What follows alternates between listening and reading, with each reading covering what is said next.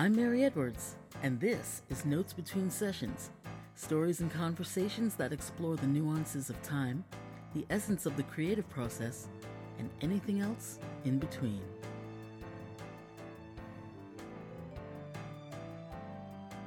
Episode 5 This Time Next Year Undine PM.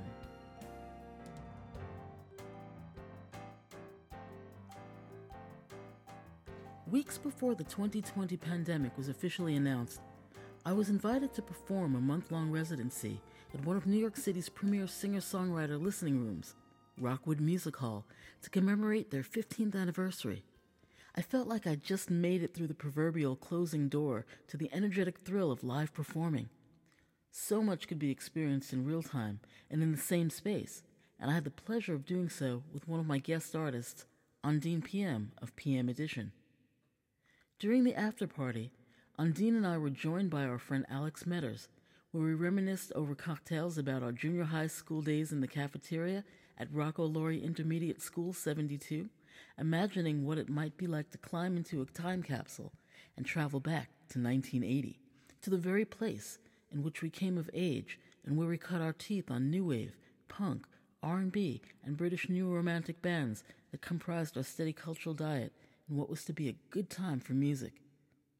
It gives me a sense of pride that the Undine I now know gives a nod to that young girl with the early musical sensibility and foresight on her latest album, Loose Cannon, a record that yields a host of catchy, thoughtful tunes, particularly one that acknowledges that we all have the propensity to revisit where we've been and an even stronger desire to know where we will be this time next year. Your microscope keeps threatening to collide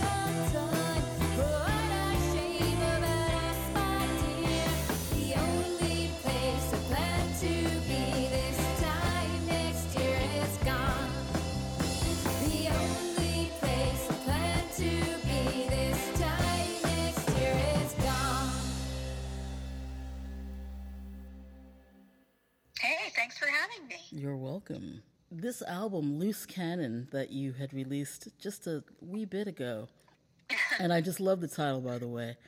Oh, thank you. So tell me the origins of this album. Well, okay. Um, Loose Cannon is kind of a, a punny thing Mm-hmm. um, because, um, you know, when you think about someone who's a loose cannon, it's, you know, someone who, who might be slightly unhinged or, so, you know, someone who's unfiltered, more likely. Um, and it was also kind of a loose collection of songs that I had gathered. For some reason, there's just this kind of this expectation that when one makes an album, it has to have a an overarching concept, and you know that's not always the case. In terms of putting it together, primarily you as the songwriter, did you do any collaborations with your bandmate? Well, it was my lyrics and melody. Um, the arrangements, I'm I'm not terribly dictative about. I give my uh, bass player Keith, who is freaking awesome, a fair amount of wide berth. He gets me, and he just goes out there and, and he does it. It's, it's a beautiful thing. So I'm hearing, at least it, it sounds like you're all almost on the same page in terms of musical influences. Uh, to a certain degree. To a certain degree. Let me. I'm going to say that we our influences complement each other because he's a huge Beatles and Kinks fan, huge Monkees fan, huge huge Monkees fan, um, and he also um, is is really into Devo. As far as Devo, you know, Devo was part of the new wave movement, and Yep, of course, that's how you and I met, talking about music. talking Yeah. about music, and it was 1981. It was either 1980 or 81. It was the, it was the senior dance. Right, because you that. right now I think about it, you came into our school. This was here in New York. It was Mm-hmm. on Staten Island at IS seventy two, the Rocco Laurie School. Oh yes. Yes, memories. Um, His name was Rocco. Laurie. Oh, you remember the? Only a little bit. I think I only had to sing that once, so I, I didn't. I didn't retain it. So yeah, we had a school song. I remember. Well, first of all, I remember you had this very cool dress on, subtle yet very noticeable um, palette of colors, and you had a great haircut. Right away, I said, "Okay, I'm going to go talk to you," because that's where it always starts, right? And no surprise that your musical influences were stuff that I had been listening to. So XTC was a big influence, and I love Lene Lovich. I'm so glad you brought up XTC. I love XTC. Um, before I discovered them, I um, I was myself a huge Beatle fan. Mhm. Um, basically, cut my teeth on them, and you know, at home, that um, my parents are, are were young parents, so I grew up hearing a lot of the stuff that they were listening to you know, having been barely out of their teens when they had me. See, mom was very big on the Supremes and Marvin Gaye. She also listened to Carole King and James Taylor, but, you know, I, I was much more into the Motown stuff. Then my dad, he kind of was, um, one would, um, if you knew him, one would think that uh, I named Loose Cannon after him, but um, he, he was he was more the wild card, right? He Mhm. was the one. Maybe that could be the uh, uh, the name of your next album, Wild Card. Oh, there you go. we'll see how we'll see what happens. Um, so he um, uh, and of course I also grew up listening to a lot of the um, well, as you mentioned, AM, AM Gold and uh, you know early '70s funk and disco, like this, but what was played on the radio, like um, "Best of My Love," and I'm not talking about the Eagles. Oh, the Um, Emotions. the emotions, yes. Yeah, yeah, and, and sadly we, we lost one of the members of the Emotions just recently. Um, yeah, it's been it's been a rough rough year. I don't want to digress, but I turn this Dios into an ob- turn this into one giant obituary or in memoriam. But you know, speaking of which, you know, just the other day we lost within hours of each other Helen Reddy and Mac Davis. Um, and as you know, going back to who you were listening to, um, I could hear because I've seen you perform a number of times, and I really enjoy. You have this driving rhythm um, when you play, and it is, it it does seem to be inspired by those sort of mechanical rhythms of Motown. It also has the very early '80s influence of Yellow Magic Orchestra. It brings me back to that musical headspace. Can I tell you something really funny? Um, it was actually so XTC is what opened the doors wide for my taste for new wave or post punk, yes. right? So I had heard, you know, growing up in New York, um, you have a lot of exposure to things. Blondie was on the radio, mm-hmm. um, and I would sit up, you know, as a an adolescent, you know, not quite teen, uh, watching those episodes of uh, Saturday Night Live back in back in the day. Yeah. And uh, they would have a lot of cool musical guests on, like Talking Heads. They also had the specials on, and and Devo. Speaking of Devo, and I didn't get it. I did not get it. And then was it was it that you didn't have? I didn't mean to interrupt you, but is it uh, that you just didn't have a taste for the music, or you just didn't understand what the hell was going on because it was also like a radical departure from the singer songwriters of just a few years earlier? Well, yeah, and of course, you know, I cite the emotions. I'm thinking, you know, also Thelma Houston, "Don't Leave Me This Way," Mhm. and um, God, there was another one that was huge. I mean, "Do It" by BT Express. Mhm, Like, I, mhm. I still love that stuff. And of course, I mean, geez, Stevie Wonder. But anyway, so um, yeah, so I just wasn't in that place where I was receptive. And then uh, a visit to northwestern Ontario introduced me to XTC. Yeah, That's I where that's where your grandmother lived, yes, as yes, I recall. That's, hmm Yep, went to visit her every summer, and uh, there I was, a, a newly minted teen, and they um, there was this news program on because you know grandmas and grandpas love their news programs, hmm and And their um, stories. Yes. so uh, there was this documentary about this this new wave. It featured a bunch of acts, and XTC was one of them. See, they, they also featured Roxy Music and uh, the the Motors. So just basically seeing the videos for making plans for Nigel and Life Begins at the Hop.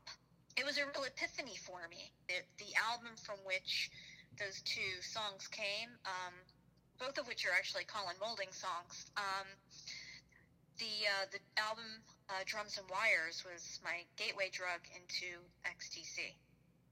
So going back to the Beatles for a moment, and Yeah. I certainly don't want to impress my, you know, my opinion onto you. This is just what I'm feeling. Mm-hmm. Is was Revolver by any chance your Beatles turning point? So my Beatles turning point was um, a, a, um, a collection called Beatles Rock and Roll Music. And I happened to notice that the photo that they used on the cover, uh, like George Harrison kind of resembled Davy Jones. So that kind of piqued my interest, you know, being a Mhm. kid listening to uh, or watching the Monkees, The Monkees, in, right. uh, in syndication because, you know, I, I, I can't imagine a kid who doesn't love the Monkees. I'm just, I'm sorry. it was a, it Um, was a fun show to watch. I mean, it was a Saturday morning treat. oh yeah. It was great. So I saw that. My mom actually bought that for me on my ninth birthday when I was uh, looking at the cover. I took it home and uh, devoured it. So then from there, I started actually getting, you know, real albums. When I discovered Revolver, I mean that that is definitely one that I would call one of my favorite Beatles albums. hmm The other one that I frequently cite is um, is the first one. Well, um, we call it Meet the Beatles here in, on this side of the pond. Um, they called it With the Beatles Yes. when it was you know released back in the UK. But yeah, those are the two that that stand out for me uh, out of their catalog. Undine, let's talk about the song. This time next year. So um, it's one of those songs that um, is not necessarily on the uh, the surface what you think it is, or at least it didn't start out that way. Um, it actually evolved out of a crappy job situation, and then um, you know the the lyrics became uh, about other things, right? Um, on the face of it, most people would would be tempted to say that it's about you know a personal relationship, a romantic relationship, and there's a little bit of that in there too. But primarily, it started out being about a crappy job situation. I put it down, and when it came time to record it, I, the producer asked, "So, what do you want it to sound like?" We mentioned the XTC influence, so that is one part, though. So it's one part Colin Moulding's Generals and Majors, Mm-hmm. one mm-hmm. one part Mystery Achievement by the Pretenders. Yeah. Definitely. And and one part Supremes. Ooh. Okay. So don't tell me. Love is like yes. Yes. Yes. I'm like, don't tell me. Don't tell me. Don't tell me. And I know he's like, love is like an itching in my heart, tearing it. Up. Yeah.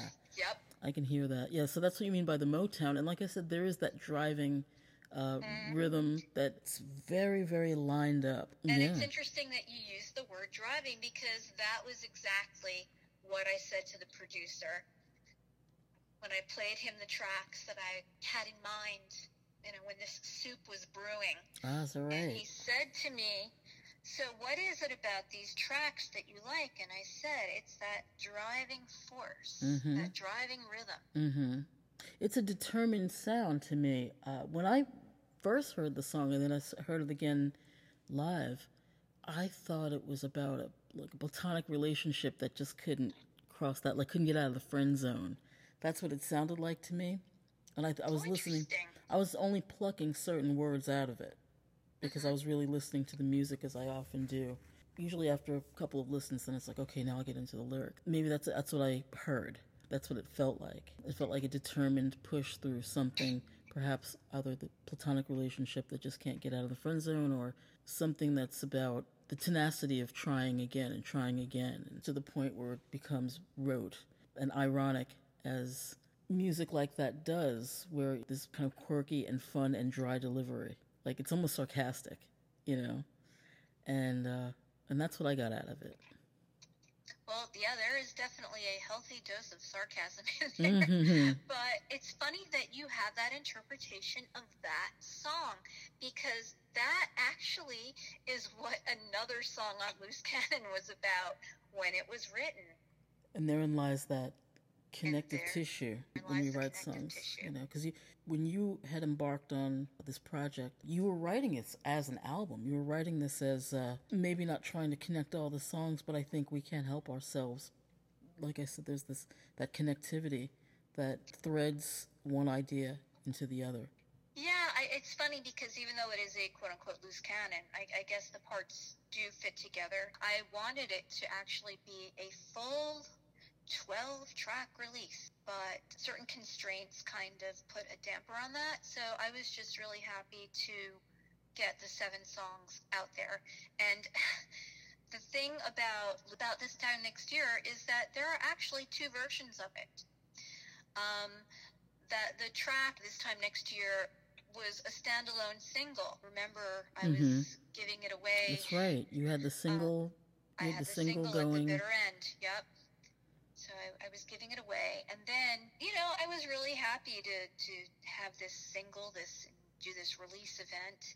But I don't know. I just kind of felt like it was not entirely finished. So then when I had the opportunity to go and do this full length, or well, not full length, but longer EP, um, I revisited this time next year and uh, tweaked the guitar parts a bit.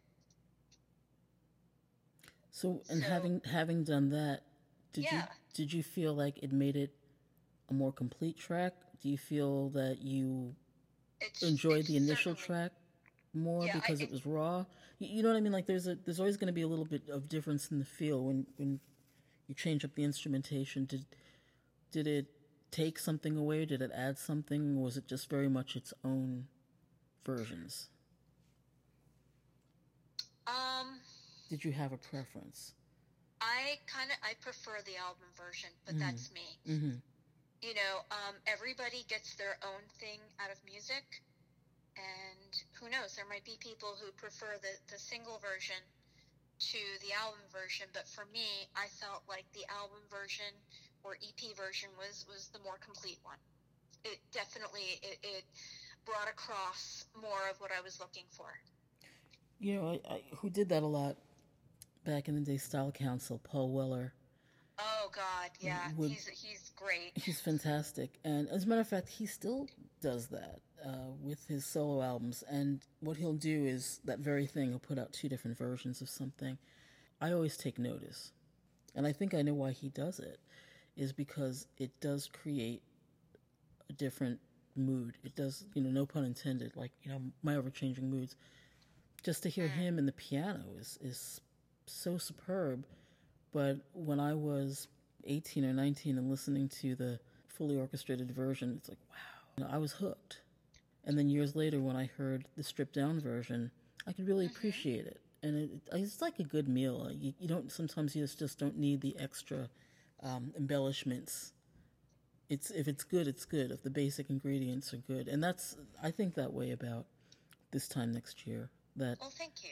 You know the ingredients are there. I mean that's why when when you played live back in February, it's like yeah, you, you didn't need anything. It was just you and the guitar, and, and it's a strong song. Looking forward, have you reached out to Andy? Oh God, if Andy Partridge or Colin Moulding were available to collaborate with, my God, um, I, I think you'd have to peel me off the floor first before he could get to work. Total fangirl moment. I mean, and Andy was very fortunate to. I mean, speaking of the Monkees, he was a huge ha- Monkees fan, and he was fortunate enough to uh, write at least one song for them. Um, released after poor Davy Jones passed away, uh, called "You You Bring the Summer." I want everyone who's listening to this program to really sink their teeth into Loose Cannon. It's fresh music that is so reminiscent of a time. It's not derivative, certainly. Uh, fresh ears, fresh sounds, but leaning back. I want to thank you so much for being on today Undine PM, Well, thank you so much, Mary, for having me. It really has been a privilege. and it's been a pleasure.